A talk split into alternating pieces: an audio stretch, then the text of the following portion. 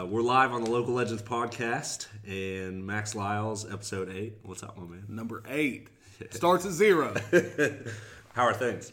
Everything's good, man. I'm uh, I'm super stoked to be here. The Glockner Building is a wonderful backdrop. This Mm. is beautiful in the most beautiful city on the face of the earth. I No know you and I both share that Yeah, comeback city. that man. sentiment. Yeah, yeah, absolutely. Awesome. Um, yeah, tell us what you've been doing at, at TCC. Uh, so we're busy as usual. We've got we've got a bunch of a bunch of different initiatives going on right now.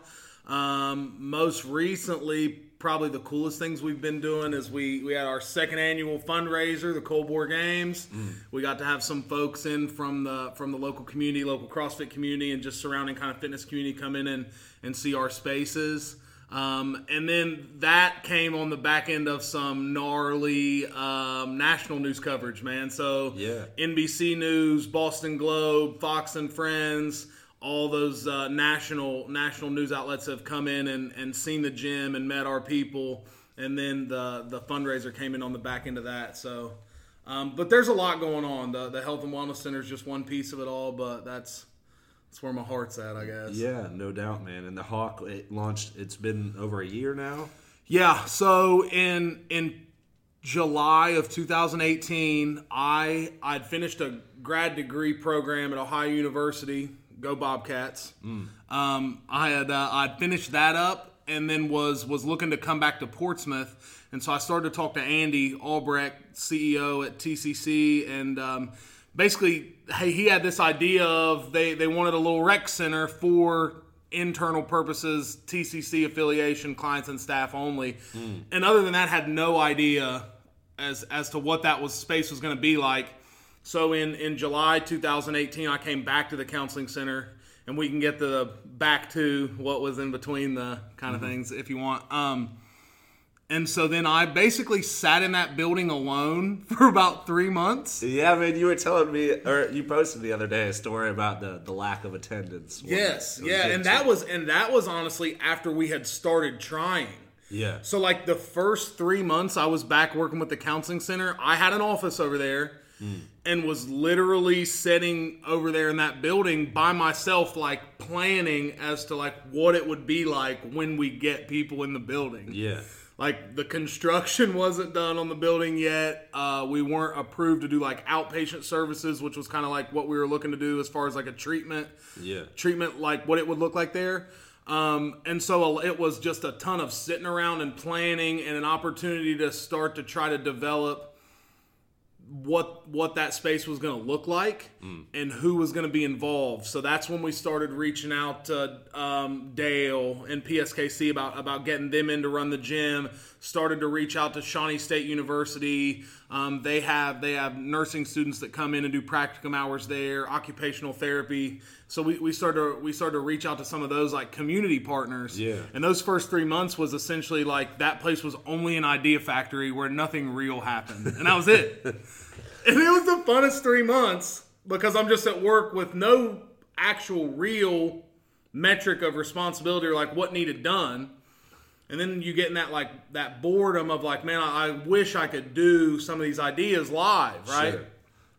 And I remember Andy telling me like, just enjoy this time because one day, one day you're gonna wish you could like sit in the building empty again. You know I Sure, mean? sure, man. So, how do you start building the value of that for people and let them know? Uh, I mean, it's become a crucial part of the TCC's like programming now. Oh, my it's, gosh. it's physical fitness. Yeah.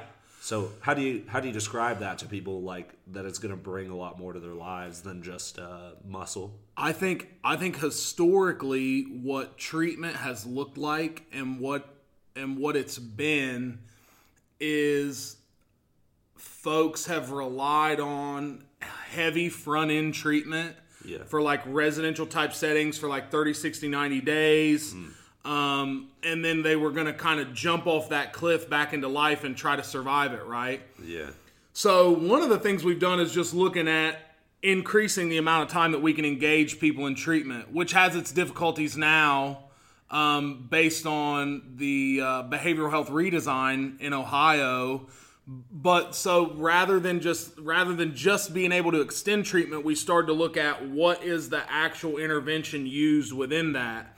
So historically, we're going to sit around in a group room and I'm going to provide you education about why it would be beneficial for you to engage in physical activity. Mm-hmm. I'm going to tell you about some of the health benefits. I'm going to tell you about the ability to manage things like post acute withdrawal. I'm going to tell you about the, the benefits of strength training, about the, uh, the benefits of cardiovascular training, um, regular sleep schedule, nutrition based stuff. I'm going to provide you that education, right? So, what the Health and Wellness Center has done is, is taken the ability to educate people live in that space while mm. also engaging them in the physical fitness intervention. We're not in a group room talking about it anymore. We're literally going to take you to a place where it's offered for you to have that experience under the supervision of licensed professionals to provide that intervention. Mm. You know what I mean? Literally the marriage of preventative health care mm-hmm. and traditional health care like together at the same time. Yeah, you're completely removing the speculation. Right? Yes. Yeah. Yeah. Um, and it's one of those things too of as like for for people who are in recovery, recovering from substance use disorders, it can be terrifying. Sure. To go try something new for the first time. Mm. So to be able to allow them that experience while you're there with them, like I worked out this morning at 10 a.m. with our client CrossFit class. There were a dozen people in there. Mm-hmm and there were three of us were staff members, and some people were in transitional living, and some folks are in our residential type programs. So it's like you have this huge cross section of people that are all affiliated with with the counseling center, but then we're all getting to have that experience together, right?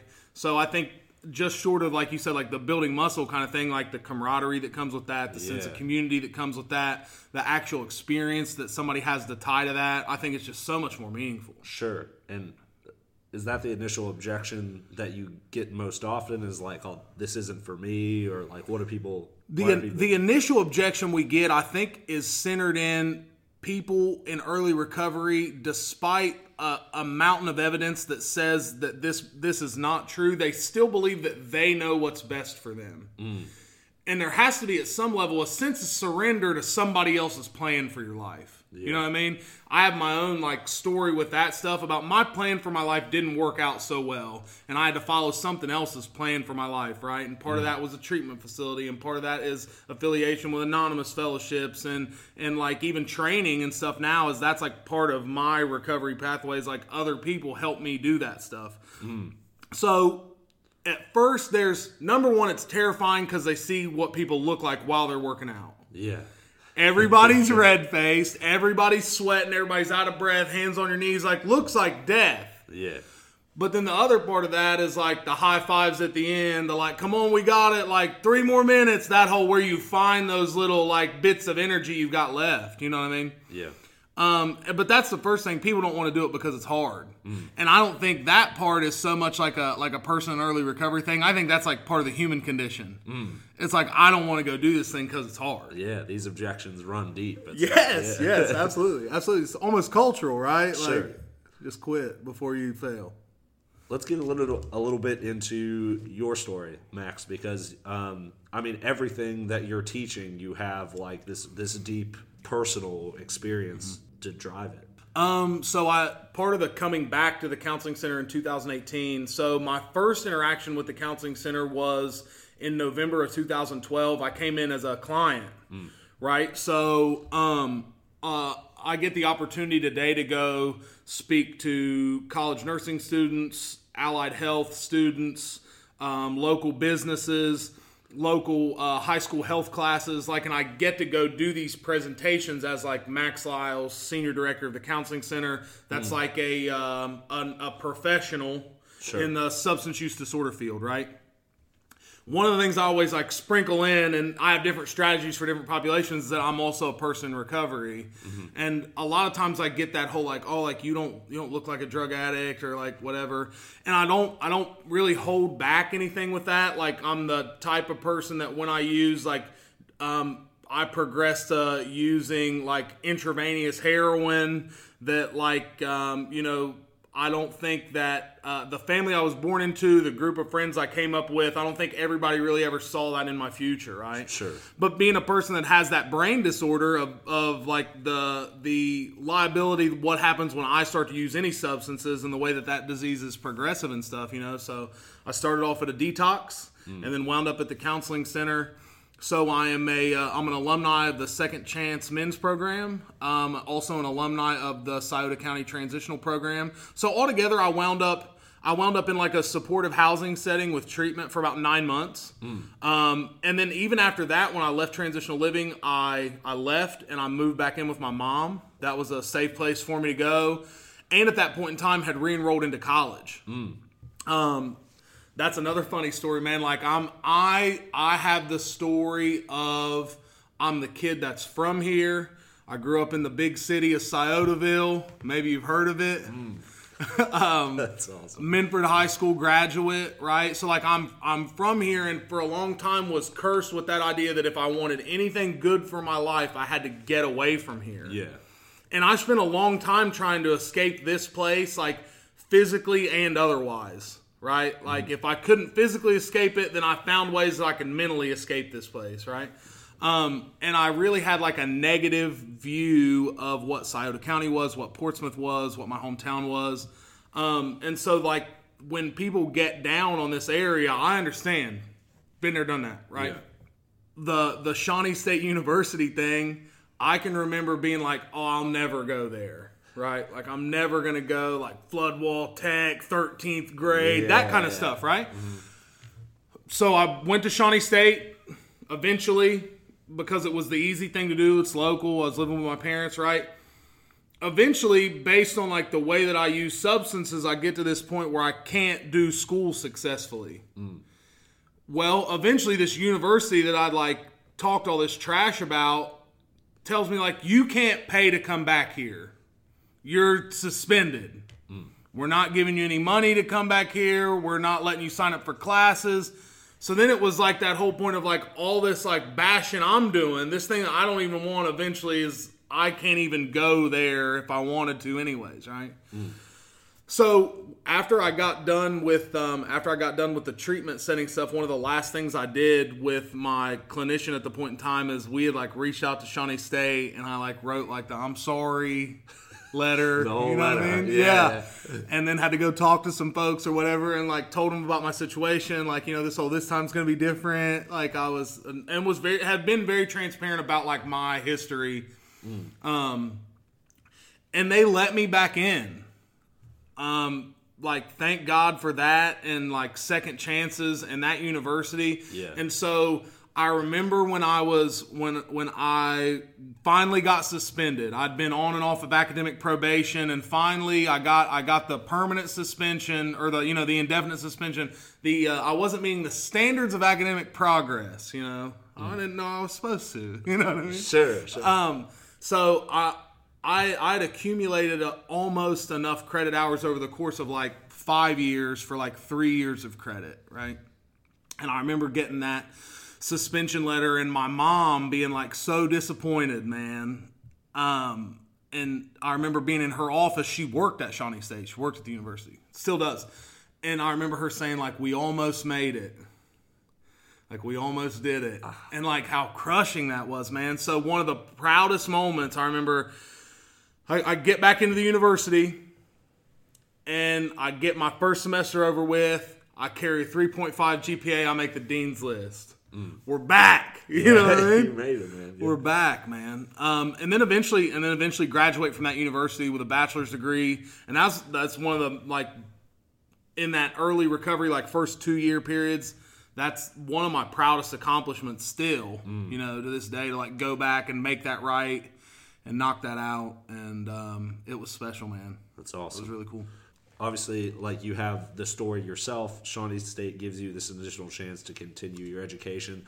Like something that you were trying to differentiate or started talking on was like this fallacy that drug addiction's like this this moral failing when there's a there it's like a it's a medical situation Yes. to handle. Yeah. Yes. so describe that. Like what do you think are the big misconceptions about addiction after the Shawnee State thing, I, I had the opportunity then to go to Ohio University and do a master's program, and I and I finished that. And um, they shouldn't have let me in either, but did, and I'm not sure why. Yeah. Um, but so I, I wind up completing that, and I, I have a lot of people now that are in the field, and they ask like, did you go like the master's degree? They want they want to ask about college. People want to do that, and- but they're like, should I? Is it for me? Should I look for something else to do within this kind of helping field or whatever?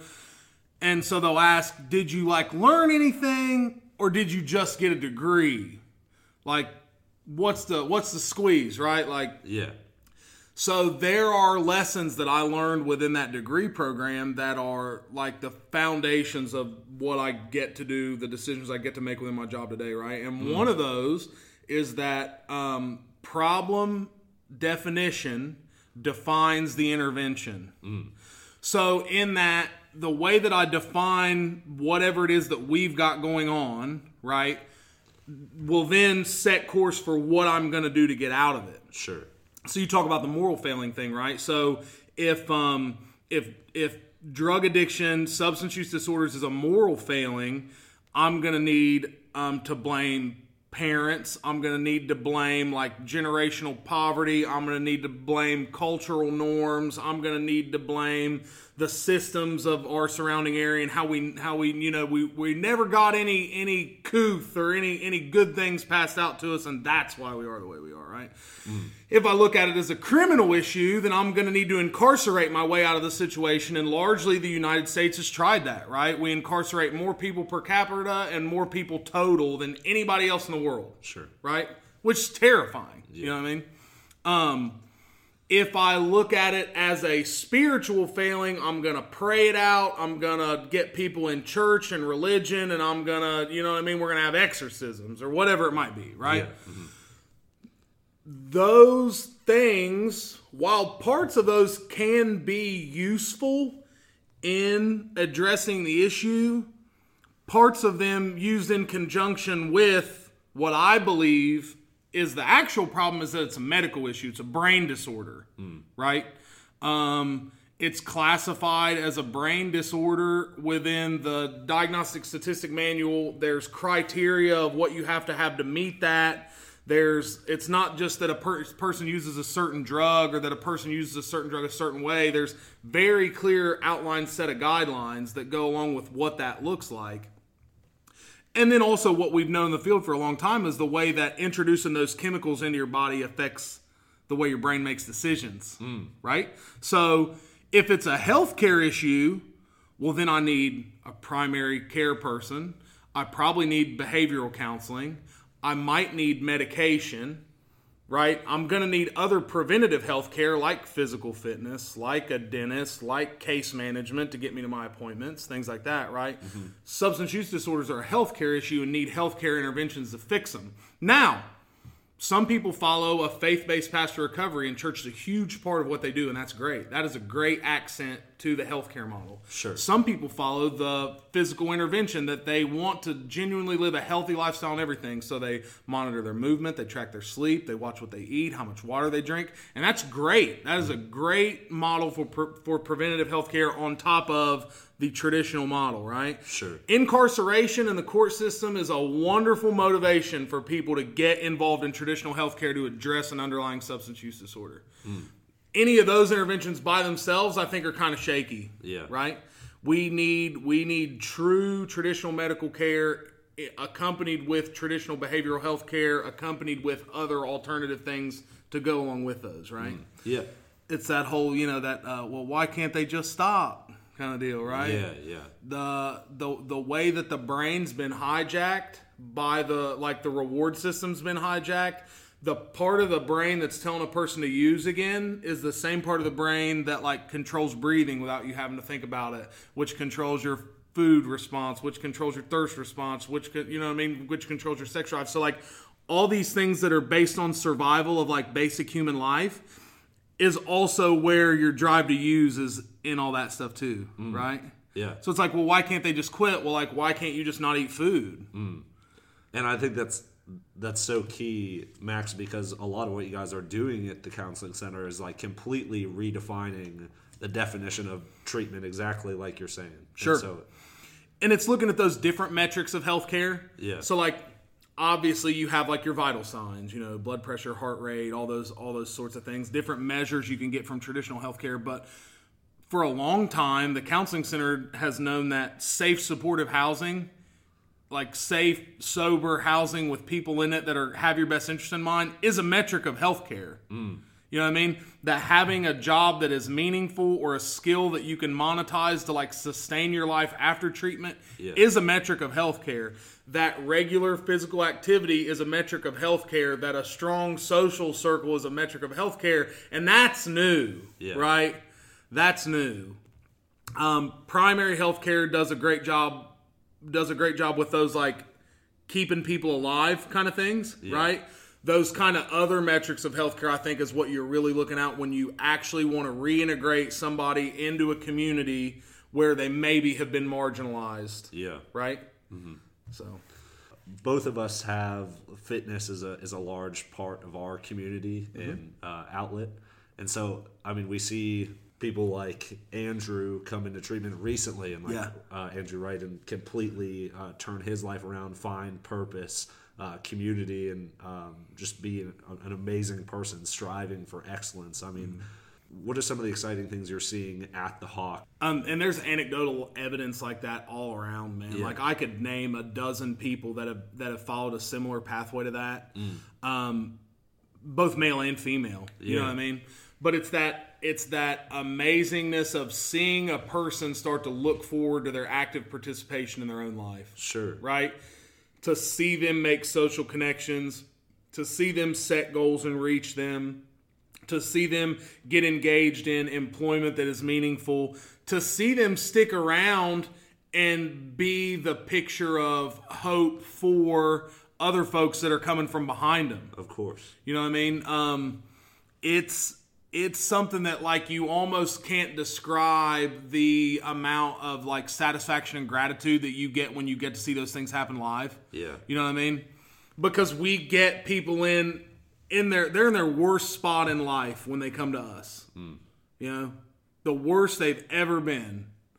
And then we get to see that transformation from that brokenness, hopelessness, right? That restoration back to first humanity, right? That they're actually a person and deserve to be treated as such. Sure. Um, but then to watch them not only get that part restored, but then to see them flourish within our local community. Yeah. You know what I mean?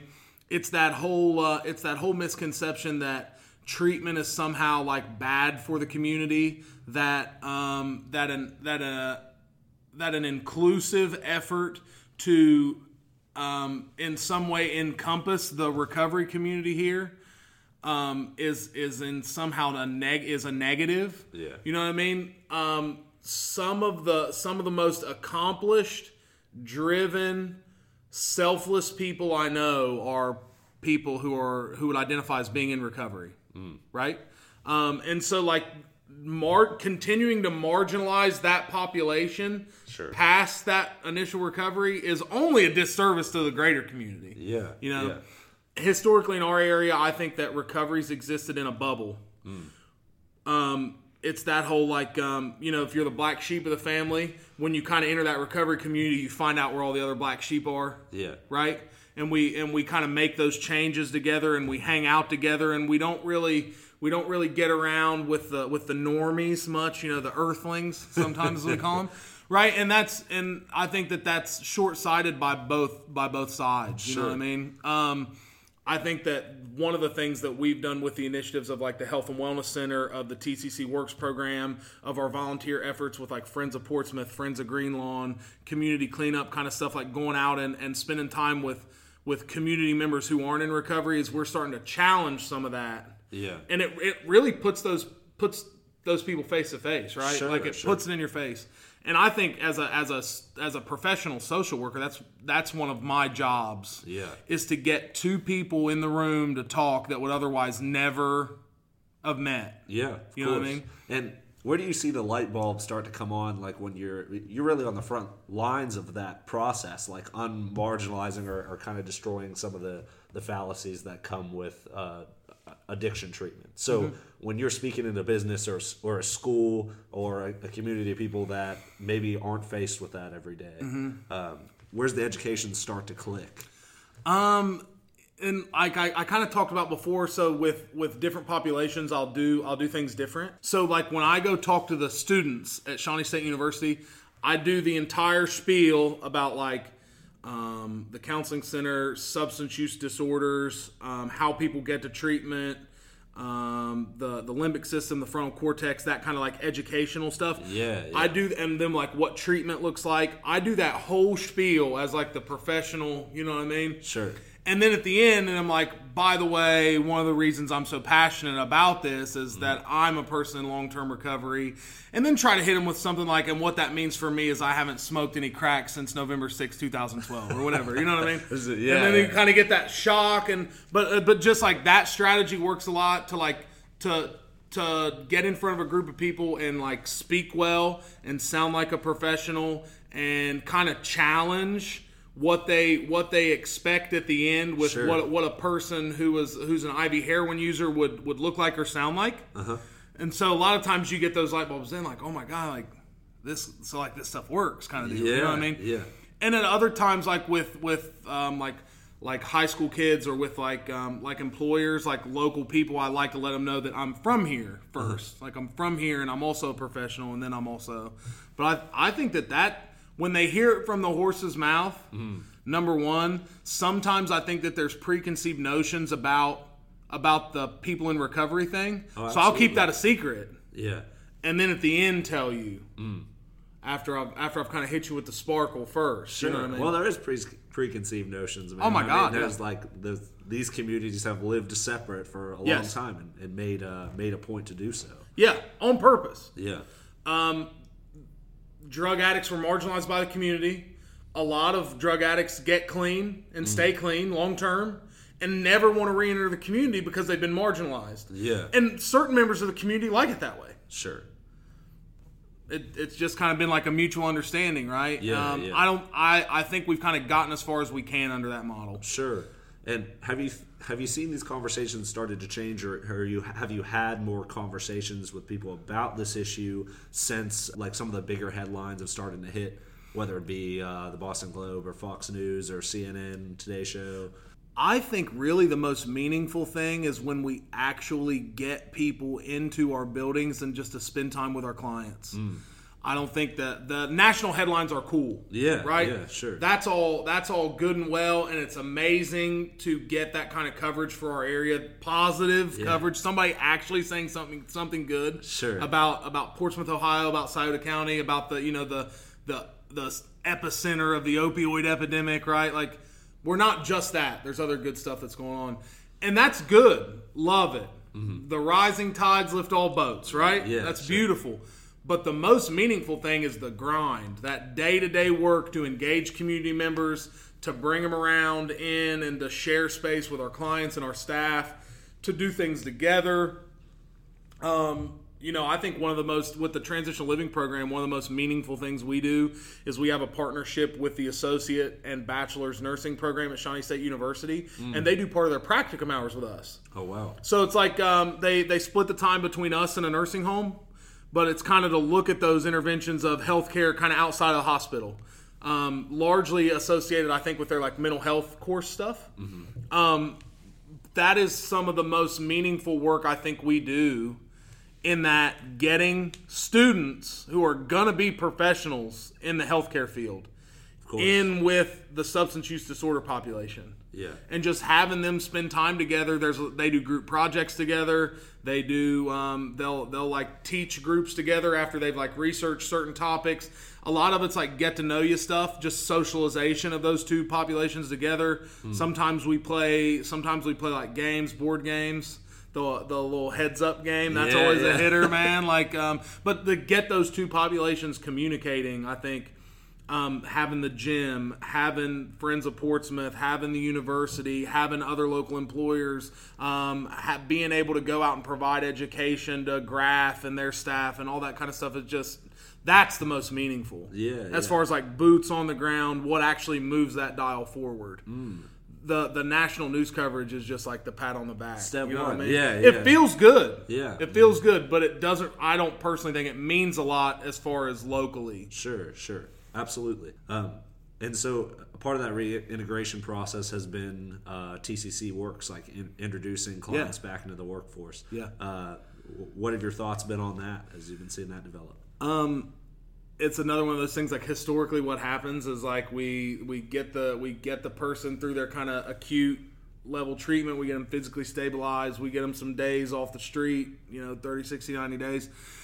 And then it's that whole like pat on the back of like, all right, time to go find your job. You know what I mean? Um, and like people wind up in fast food, or people wind up in like um, like factories, or back at another an old job they had, an old employer they had, and it's kind of that putting them back in an environment that's not necessarily the best for them, right? So one of the things we've tried to do is take a hands-on approach as to what that entry back into the work- workforce looks like. Largely, what it starts with is just some baseline soft skills training. Uh, originally, before the TCC Works initiative, we had a program called Clean Hire. Yeah. Clean Hire is a 10 hour a week volunteer program where clients essentially volunteer for a job training protocol where they're working environmental services stuff, janitorial work, cleaning up our facilities, right?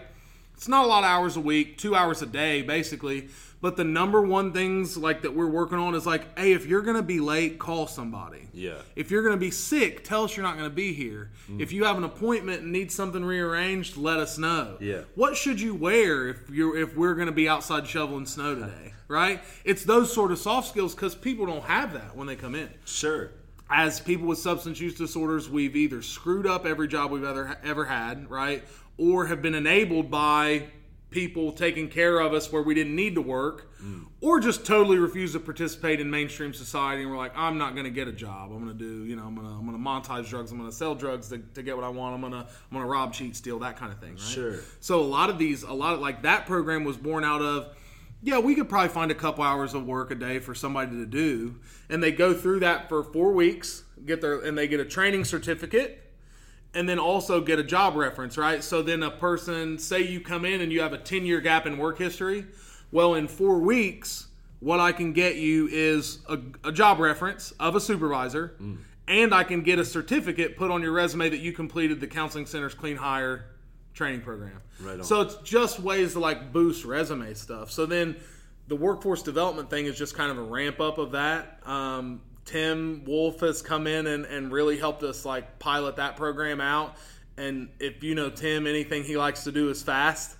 And so like we, we basically had taken that 40 hour training model and done some more training in, in uh, more hours of training in less weeks Yeah. and the front end focus on like safety as well as some of those other soft skills and and then started to work those guys in like small construction type jobs where at the end of the two week training they have employment right? Um, and now we're getting to the point that the program's grown so large that we can't guarantee that anymore. Yeah. so we're starting to look at what we can do as far as community partnerships to send people to part-time jobs.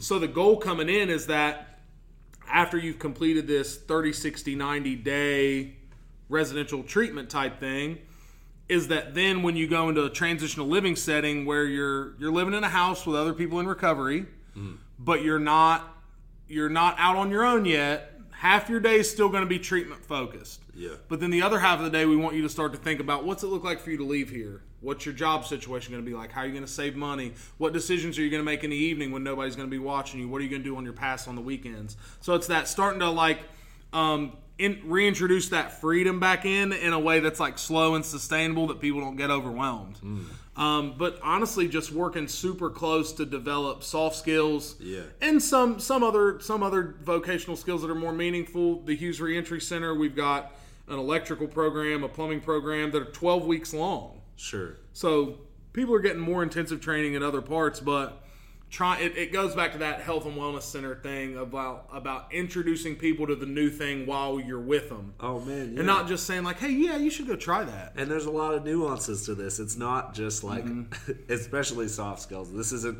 every job is not like a put the square block in the square hole kind of approach. You know what I mean? It's like Mm-hmm. Yes. Uh, I mean, it, it really takes more of like this this full lifestyle approach for people to be successful. Yeah. So I think that's what y'all are doing.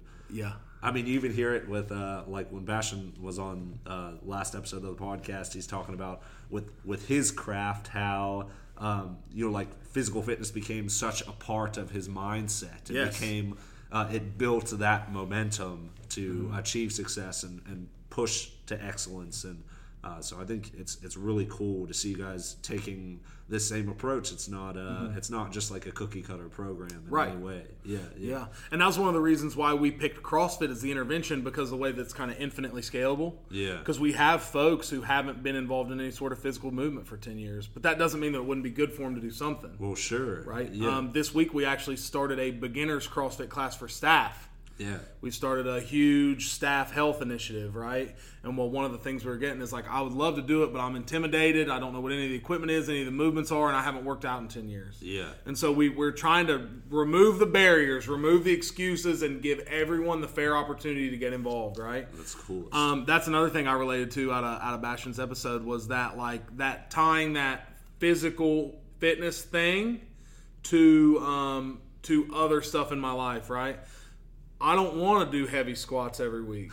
I don't want to. sure. You can't tell because I'm in your I'm in your Facebook feed every Yeah, week. yeah. you're You post- can't tell, but I'm not always excited to do that. But since I've done that at least once a week, Mm. like uh, my life has gotten better. You know what I mean? As a result of that, and there's something to be said about the um, there's something to be said about the routine behind it. There's something to be said about doing it when I don't want to do it. Yeah. And then there's something to be said too about the about the community that I have. You know, I've got like uh, three or four very close friends that that a lot of what we do revolves around. What are you training today? Yeah. Where are you training today? Sure. Can you come down and lift? Like that sort of stuff, man. So like having a personal sense of community. You know what I mean? Absolutely. And yeah, uh, uh, for myself as well, like this this kind of mindset change takes um, repetition. Whatever that that mindset you're trying to achieve is, uh, like physical fitness can really start to kickstart that. What are you excited about that's happening in Portsmouth right now, Max? dude like um winterfest was amazing like all that stuff i remember so we we had the opportunity to rent the ice rink a couple nights like one we was ironically i didn't plan it this way but was after our staff christmas party Oh, that's and so we've like got staff and families and kids down here like ice skating and you know like it looks like a hallmark movie down Yeah. here my uh, my sponsorship family um, within the anonymous fellowship communities goes from goes from uh, Cincinnati to Huntington. Basically, there's so we've got people from all over coming down, and, and we all were ice skating out here one night, man. And I just remember looking around that night, like the lights and the ice rink and all that stuff, and being like, man, like I'm not. This is not where I'm from. You know what I mean? And so that stuff's exciting. But then also too, just like all the all the positivity that's coming out. You know, like Sure. I was talking about those like national news headlines.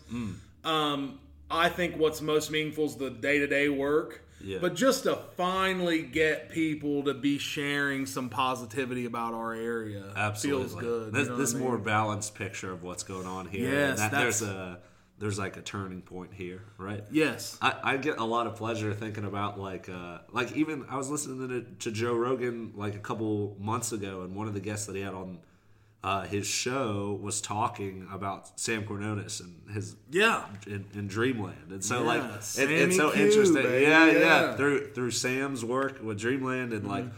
all the different articles that that point to Portsmouth as the epicenter of the Mm-hmm. Yeah. of the country. Like all these people are finding Portsmouth through like these crazy headlines. And Yeah. At this point, uh, there's there's becoming a lot of reasons that people know about this place. Right. Sure. Yeah. Sure. And uh, the one thing I will say about Sam, you know what I mean, is he's been back here multiple times. Yeah. He came to he came in one day and uh, was was touring and came and saw the Health and Wellness Center and um, one of the staff that he had made contact with, Marianne Henson, who used to run the clubhouse when we had that facility on 11th Street. Um, like came in and was like, I heard Marianne works here. I want to touch base with her. Like, you know what I mean? Like he remembers the people that he met and, Mm. and still comes back and visits. And I think that's meaningful. You know? What I Oh, mean? it is. It is. He, he's legitimately invested in a good way. Yeah, You know. yeah. I think people can say what they want about the about the book and the and the way maybe people have exploited Portsmouth to like you know get clicks or sell things or whatever. But you know, the one thing I will say about Sam is he's he's come back and he's seen us and he's visited and he remembers us, and Sure. I think that's important. Well, and it's a, it's an important to know like where we've been and how exactly that we got to this place. I mean, I've read the book a, a few times. I was com- completely fascinated uh, Yes. by the body of work that he put together. Yeah. and even like uh, that. I think one of the facts that he was throwing out was there was no like uh, measurement based pain management scale for Yeah. like doctors prescribing things in the area until Sure. like 2008 Yeah. or something like that. Yeah. You know what I mean? So Yeah. uh, it's re- it, it was just accelerating the problem to an extreme degree without people really being able to get a, a handle on what was happening. Yeah. what was happening. Yeah, man. And then you think, you know, like uh, in in 2009, there's 11 pain clinics in operation in in the County area. There's uh, 10 million OxyContin tablets get dispensed in the year 2009. It's you know however many thousands per Mm-hmm. man, woman, and child kind of deal. And that was kind of when things when things hit. The unintentional part of that was the pain clinics go away, but the demand's still there. So then heroin Yeah. comes in, um, and then now kind of the the third wave um, of the opioid epidemic, the synthetic opiates, so fentanyl, carfentanil. That's that's really the thing where you're looking at that's spiking overdose deaths, Sure. right? Um, that's that's a super super dangerous substance on the streets, man. So we're seeing a large influx of that. Uh, when we get a, we get a lot of the numbers, you know, straight from the straight from the people who are coming in seeking treatment as we operate, you know, the withdrawal management facility in Franklin Yeah. Furnace. So Max, like, what are the, some of the stats that you're seeing uh, involving like Purdue Pharma or the uh, distribution of OxyContin? Like how Portsmouth got to the place that it was? Yeah. Um, it's interesting. Obviously, the the targeted marketing and dispensing of OxyContin in this area played a role, right? Yeah. But then there's these other things that have come behind it. The the heroin, the fentanyl, carfentanil, these sorts of things.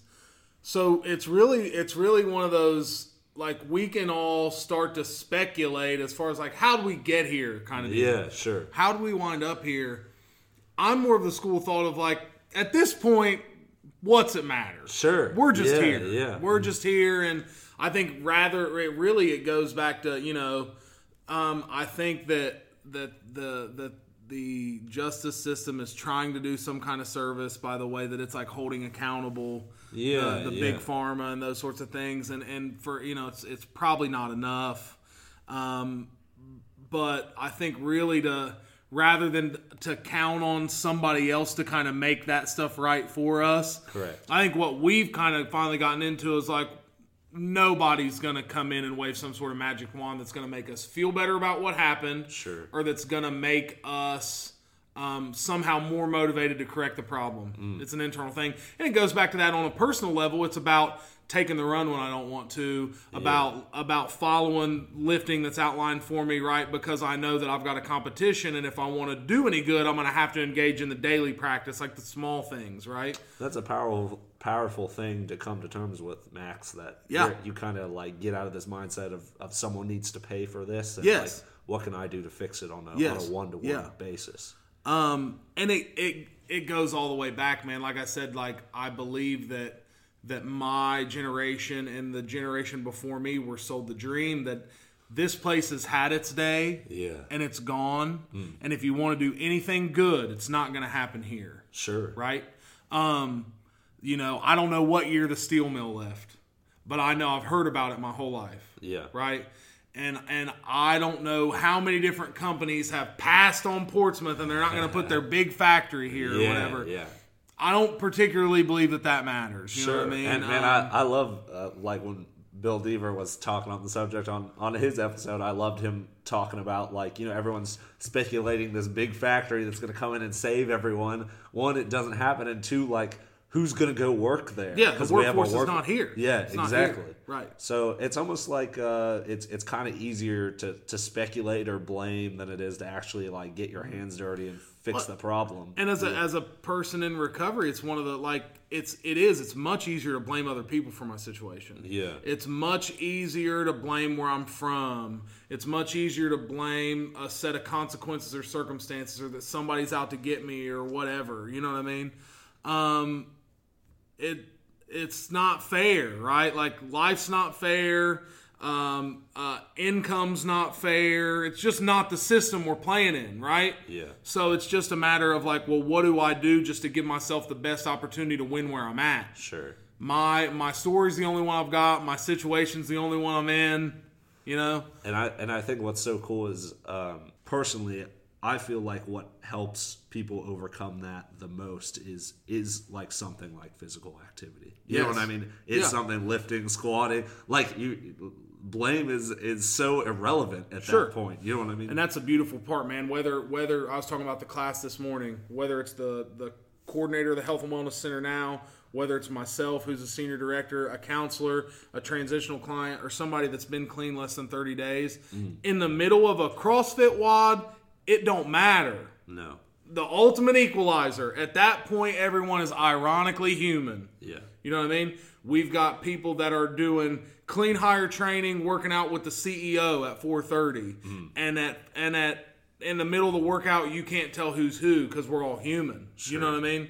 And it's it's the it's the easiest way I've found to introduce that artificial panic, right? Yeah. Into my brain and to shut that down and to take control of it and and then remind myself that like this is not this is not permanent, right? This is not that serious. This is just that whole survival connection and I can override it. You know what I mean? I'm in control and it's a good place to practice that. Yeah. Putting yourself back in control of your situation in conditions that are that are tough. Sure. You know? Where do you see the hawk going moving forward, Max? I mean, Um, it's grown so much, man. Like I look back at those old pictures of the empty gym and the mats laying in it with like nothing and nobody. I've got some early pictures of like Dale and Mo teaching classes with like four people in them, and like back then that was a big class. It's like, Sure. oh, we got four people in today. You know what I mean?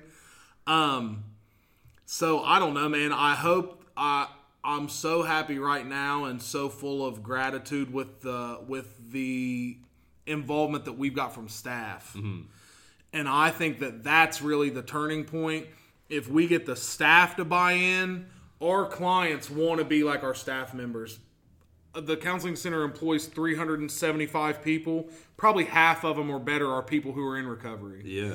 our clients want to be those folks. Mm. They want to have that success story and they want to give back to an agency that helped them get on their feet, right? Yeah. So I think that that leveraging the staff involvement to get folks involved, I hope we get more classes and bigger class attendance and, and start to do more. It started with CrossFit. We've added in yoga. Renee comes in and teaches probably a dozen yoga classes at various sites at this point. Um, Shelly Weisner comes down and does a class called Hip Hop Heat. The best way she described it to me was it's like Zumba with less Latin music. so it's kind of like the Super Bowl halftime show, but not really.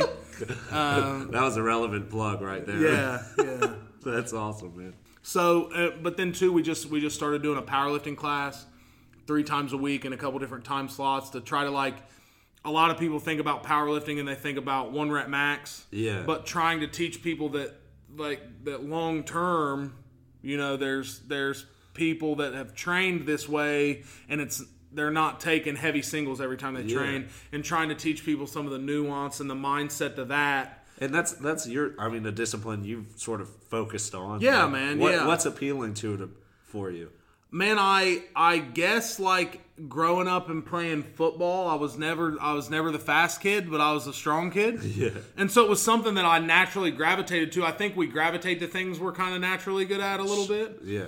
And then also too, like I I found the value in in doing things that I suck at as well. Yeah. I'm not a CrossFitter. However, I'll I do CrossFit a few times a week because I know that it's overall good for my health, right? Yeah. And I know the benefits of doing something that I suck at. Um, but I think just naturally being good at something kind of pushes us towards that. Yeah. Um, and so like powerlifting was something I guess I was loosely involved with, like training for football, like Yeah. all the way back to like early high school days.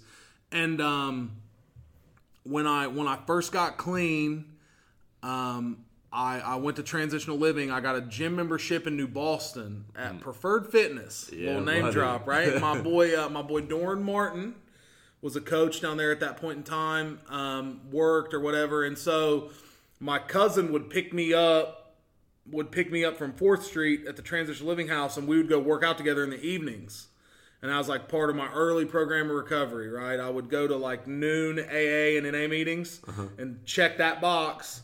That way I could go lift at night. Um, and so like I'm going down there, I'm lifting, and um, so Doran is like, "Hey, let's do this powerlifting meet." He's like, "We we squat, bench, deadlift, anyways. We might as well do it, right?" Yeah, yeah. So like we don't know, we know very little. Doran has a Doran has an exercise science bachelor's background, right? Like he knows some at this point in time, but in the last seven years has added in a lot more to that of what he knows, right? So we're like we're listening to the super training podcast with like Mark Bell and like following people on Instagram, like, oh, we're gonna do this thing, right? So, um, I did I did that first meet and just like caught the bug, dude. Was have have looked forward to doing it ever since. I've probably done eight or nine at this point. That's awesome. And you, you said, yeah, uh, NA continues, uh, I'm sure, to be a part of your community. Yeah. Like, um, what's the value of like those meetings for people that you know have never been a part of one? Yeah, I think the biggest thing is just the sense of community that it that it comes along with for Yeah, folks, yeah. right? Um, and it's I, and whether that be whether that be an anonymous community, whether that be church, whether that be the gym, I think people have to find their tribe, Yeah. right? I've been lucky that I've been able to experience the value of multiple tribes Sure. that do the various things that I do, right? And I, I mean, I think that's the biggest thing, you know. Yeah. Um, plus, one of the things we, we like to teach folks is that there's a there's a value um, there's a value of doing things that worked for other people before you that were in a similar stance, right? And that's something professionally, you know what I mean? Um, the the route that I've taken with like school and education and, and degree choice and things like that, that holds true there. That holds true with the recovery path. That holds true with um, that holds true with like strength training, right? Like if if I want what somebody else has got, I'm gonna have to do something like what they did. Absolutely. And I think that's a value that crosses all kinds of different. Absolutely. And you were, you were saying I don't know if it was a post or where you had mentioned like the plan for my life didn't really like the Yeah. Mm-hmm. plan I had for my life didn't really work out, right? So you you started changing that by modeling after someone else. For sure. You know what I mean? That's a major value of community, really. It's the first thing, you know, like you I come into treatment and I have to sacrifice my like right to use drugs and alcohol, right? Like, Yeah. obviously that's not working out. You know what I mean? And there's and and it goes back to that like medical model, right? It's outlined within the diagnostic criteria of what it means to be a person with a substance use disorder. Um, unsuccessful attempts to cut back or quit, right? I tried to quit, I just couldn't do it. I wasn't successful, right? Um, uh, increased tolerance, right? What three used to do for me, I needed six now. You know what I mean? Withdrawal symptoms when I didn't phys- when I didn't have something, I physically got sick, right? And so like you start to look at some of that evidence, and like even in the fog of early recovery, like it's like, damn, you know that that stuff makes sense. Like I have all these things. And so then it kind of, I think, opened me up to like maybe I don't know what's best for me, right? Yeah, like yeah. maybe I don't know what I need to do. And I'm lucky that there was there's an agency at that point in time, the counseling center, that was like, you got a safe place here to like kind of figure it out, and we know some things Yeah. that we're gonna like teach you and and do with you and and those sorts of, you know, that experience based stuff. Yeah, like Billy had said, I mean, community is a part of healthcare, right? And Oh my god. Yeah, yeah, and that they're able to like provide that for you before you even realize that that's what you need. Right. You know what I mean? Right. Um, for people that are, uh, and I'm, I'm sure you're still touching a lot of lives, Max, that are like freshly coming into treatment. So, what are some of those like first day conversations like? A lot of it at, first is is just that whole like where's the bathroom at? You know what i mean? Who's Yeah. my who's my counselor? How long am i going to be in this building? Those sorts of questions right? The the fun questions are once people have kind of wrapped their head around the daily routine part right? And then we're able to have some of those conversations of like where are you from? What's your family like? Um, what did your life look like before you got strung out? Like what what was going on with you previously? What parts of that would you like to bring back with you? What parts of that do you want to leave behind? Yeah. Those are cool conversations. Um, and then uh, and then an, another cool part is is getting to work with the transitional living population is that they're it's that what's next Yeah. right? because we get folks that they, they they get job training, they get their part time job, maybe they get a full time job. Um, maybe they're you know they're starting to save money and those sorts of things, and it's that whole uh, it's that whole like revitalization of their belief that they have some say so in their Yeah, life. yeah, and of like what can be next. you're you're taking personal responsibility for not only them getting clean, but like what uh, like what are they going to do from here? You Sure. I mean, how, how are they going to the, thrive? The, the main thing we want to look at is what kind of opportunities are we providing for people? Yes. Right? So it's not so much of like, well, we're going to get you clean and that'll give you a better shot. You know what I mean? That's a great place to start.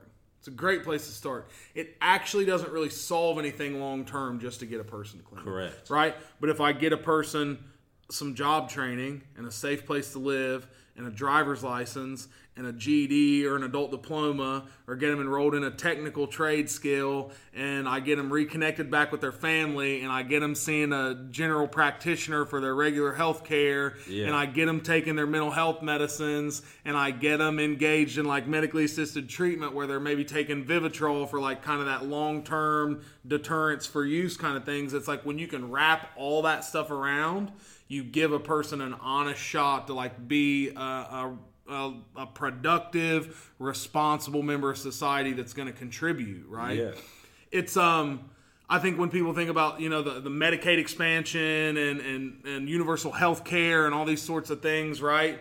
That's a that's a very democratic like left kind of uh, ideology, I think, right?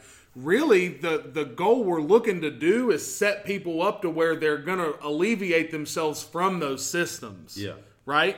Um, I and I think that like that's something that everybody can agree on, or at least I hope can agree on, is that you, people are going to get this help initially to give them the opportunity to be self-supporting. Yeah. Right.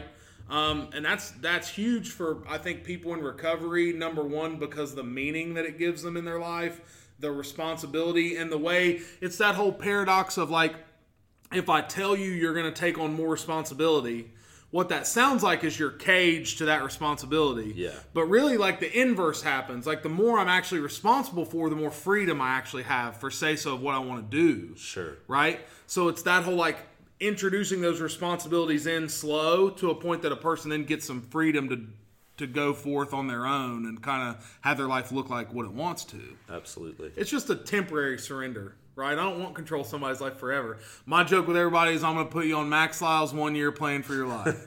and I tell them after one year, you can make whatever dumbass decision you want. but for one year, let us drive the bus. You know Sure. what I mean? Sure. Um, and that just speaks to, you know, I, I did the nine months in treatment myself, and I think like between that six months and a year mark is is imperative that somebody's engaged in something with some guardrails. You know, Max, for anybody listening uh, that maybe hasn't taken that first step to treatment, that's struggling and, and doesn't want to share that with other people, I mean, what's your advice to them?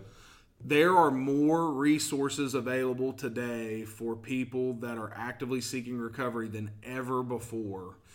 Um, stigma is still very real and exists, and um, and is something I think that people have to navigate. But as far as the ability to access, there is so much more benefit to that than whatever sort of hurtful thing somebody with a prejudice about people in recovery might have. You know what I mean? Um, we were talking a lot about the synthetic opiates, right? One of my best friend in high school was the person that talked me into going to detox, like you know, years afterwards. And I remember sitting at my mom and dad's house and him saying, like, "What are you gonna do? Like, you just gonna die on me?" You know what I mean? And at that point in time, it was like I didn't necessarily like have a will to like continue to do what I wanted to do, but I didn't really know what I wanted to do. I didn't have like a, I didn't want to die, but I didn't necessarily have a will to live either, right? Yeah. I remember kind of wrestling with that, and and um, it's one of those things like in 2012, that was something that like spoke to me in a way that was like, okay, what am I gonna do, kind of deal. Quite literally today, people actively using opioids off the street, very high likelihood of overdose death. Yeah. You know what I mean? It's like not something we can say to like rattle somebody's cage anymore. It's just the facts, Sure. right? Um, And we see, like, I mean, these really well-known people that yeah like, Yeah, uh, R.I.P. Mac Miller. yeah you know yeah I mean? Mac Miller Juice WRLD I mean like Prince I mean it's Mm-hmm. It, it doesn't discriminate, man. No. And I think that that's the thing is like, I know what it's like to be using against your own will. Yeah. I know what it's like to want to quit and not be able to. I also know what it's like to finally reach out and say like, "Hey, I need help. Like I can't do this on my own, right?" And and the resources are there, right?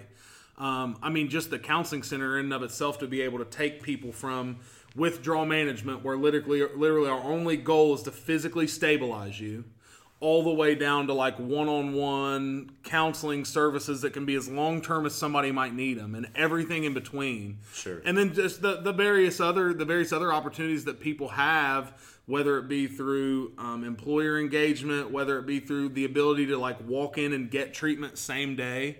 I mean, that's so progressive from where we used to be. yeah It's it's one of those things of like the only thing that will keep people out is that like fear of the unknown, right? And Yeah. it's like I can and professionally and personally like attest to the success stories we see and nobody's ever nobody's ever done this and been like, ah, you know, I'm really really didn't and the thing is, if you try it and you don't like it, you don't have to stay. You know what I mean? I just yeah. encourage people to give it its opportunity. sure You know?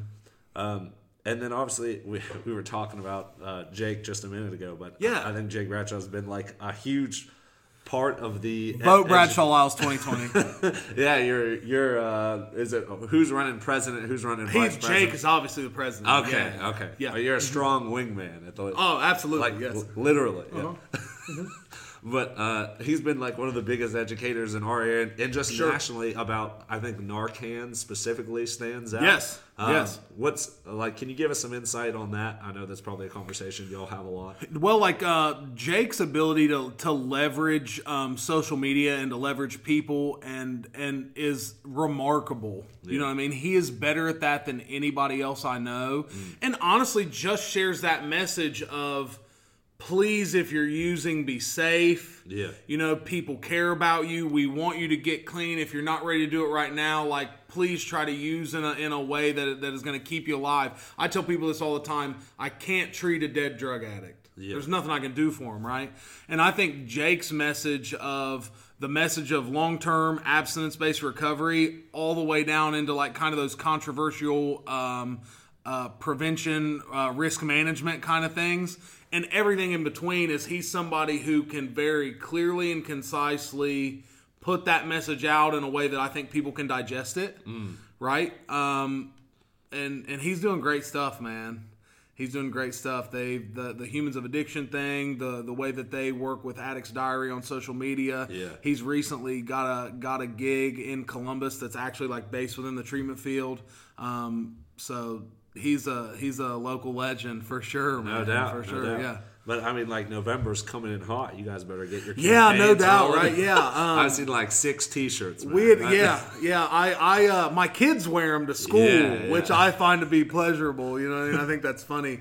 Um, but yeah, I, uh, I'm, I'm hoping maybe uh, we can, Jake and I can find some time to, to maybe get a little uh, social media, social media presence rolling with that, A- right? absolutely. Goes a write-in for president or whatever. Sure, you know what I mean? sure. So, yeah. Max, thanks so much for joining us, man. I mean, like, with everything you guys are doing, everything you've been a part of, you have any idea that it was going to become this? I mean, I when I think about my life, even growing up, you know what I mean. I'm I'm kind of one of these people that like I guess I had you know your normal dreams of I want to you know I want to be an NFL football player, I want to be an astronaut, kind of stuff, right? But I had no real like tangible goals for my life um, growing up. I don't think, and then I think losing kind of even myself further through years where I was like actively using heavily.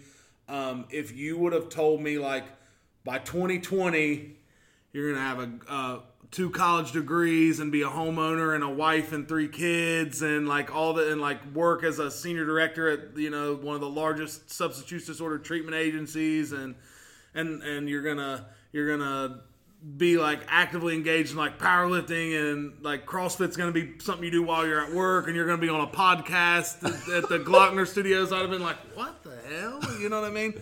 I don't even know if I would have wanted it. Yeah. You know. Um, so it's it's it's surreal a lot of the stuff that's happened, right? So when I I went back to Shawnee State, I got that first semester over with. I come back, I got this 3.5. Like that's not, you know, I'm on the dean's list. That's not academic probation. You know, I was stoked about that. So I remember I was going to this thing called Rejoice and Recovery that still goes on at Cornerstone United Methodist, and there was this guy there, and he used to kind of like give some tough love every now and again. Like I remember me and my friends like going while we were in transition living, and him kind of being like, when, "When's one of you guys gonna stick around?" You know what I mean? And kind of being like, "God dang," you know what I mean?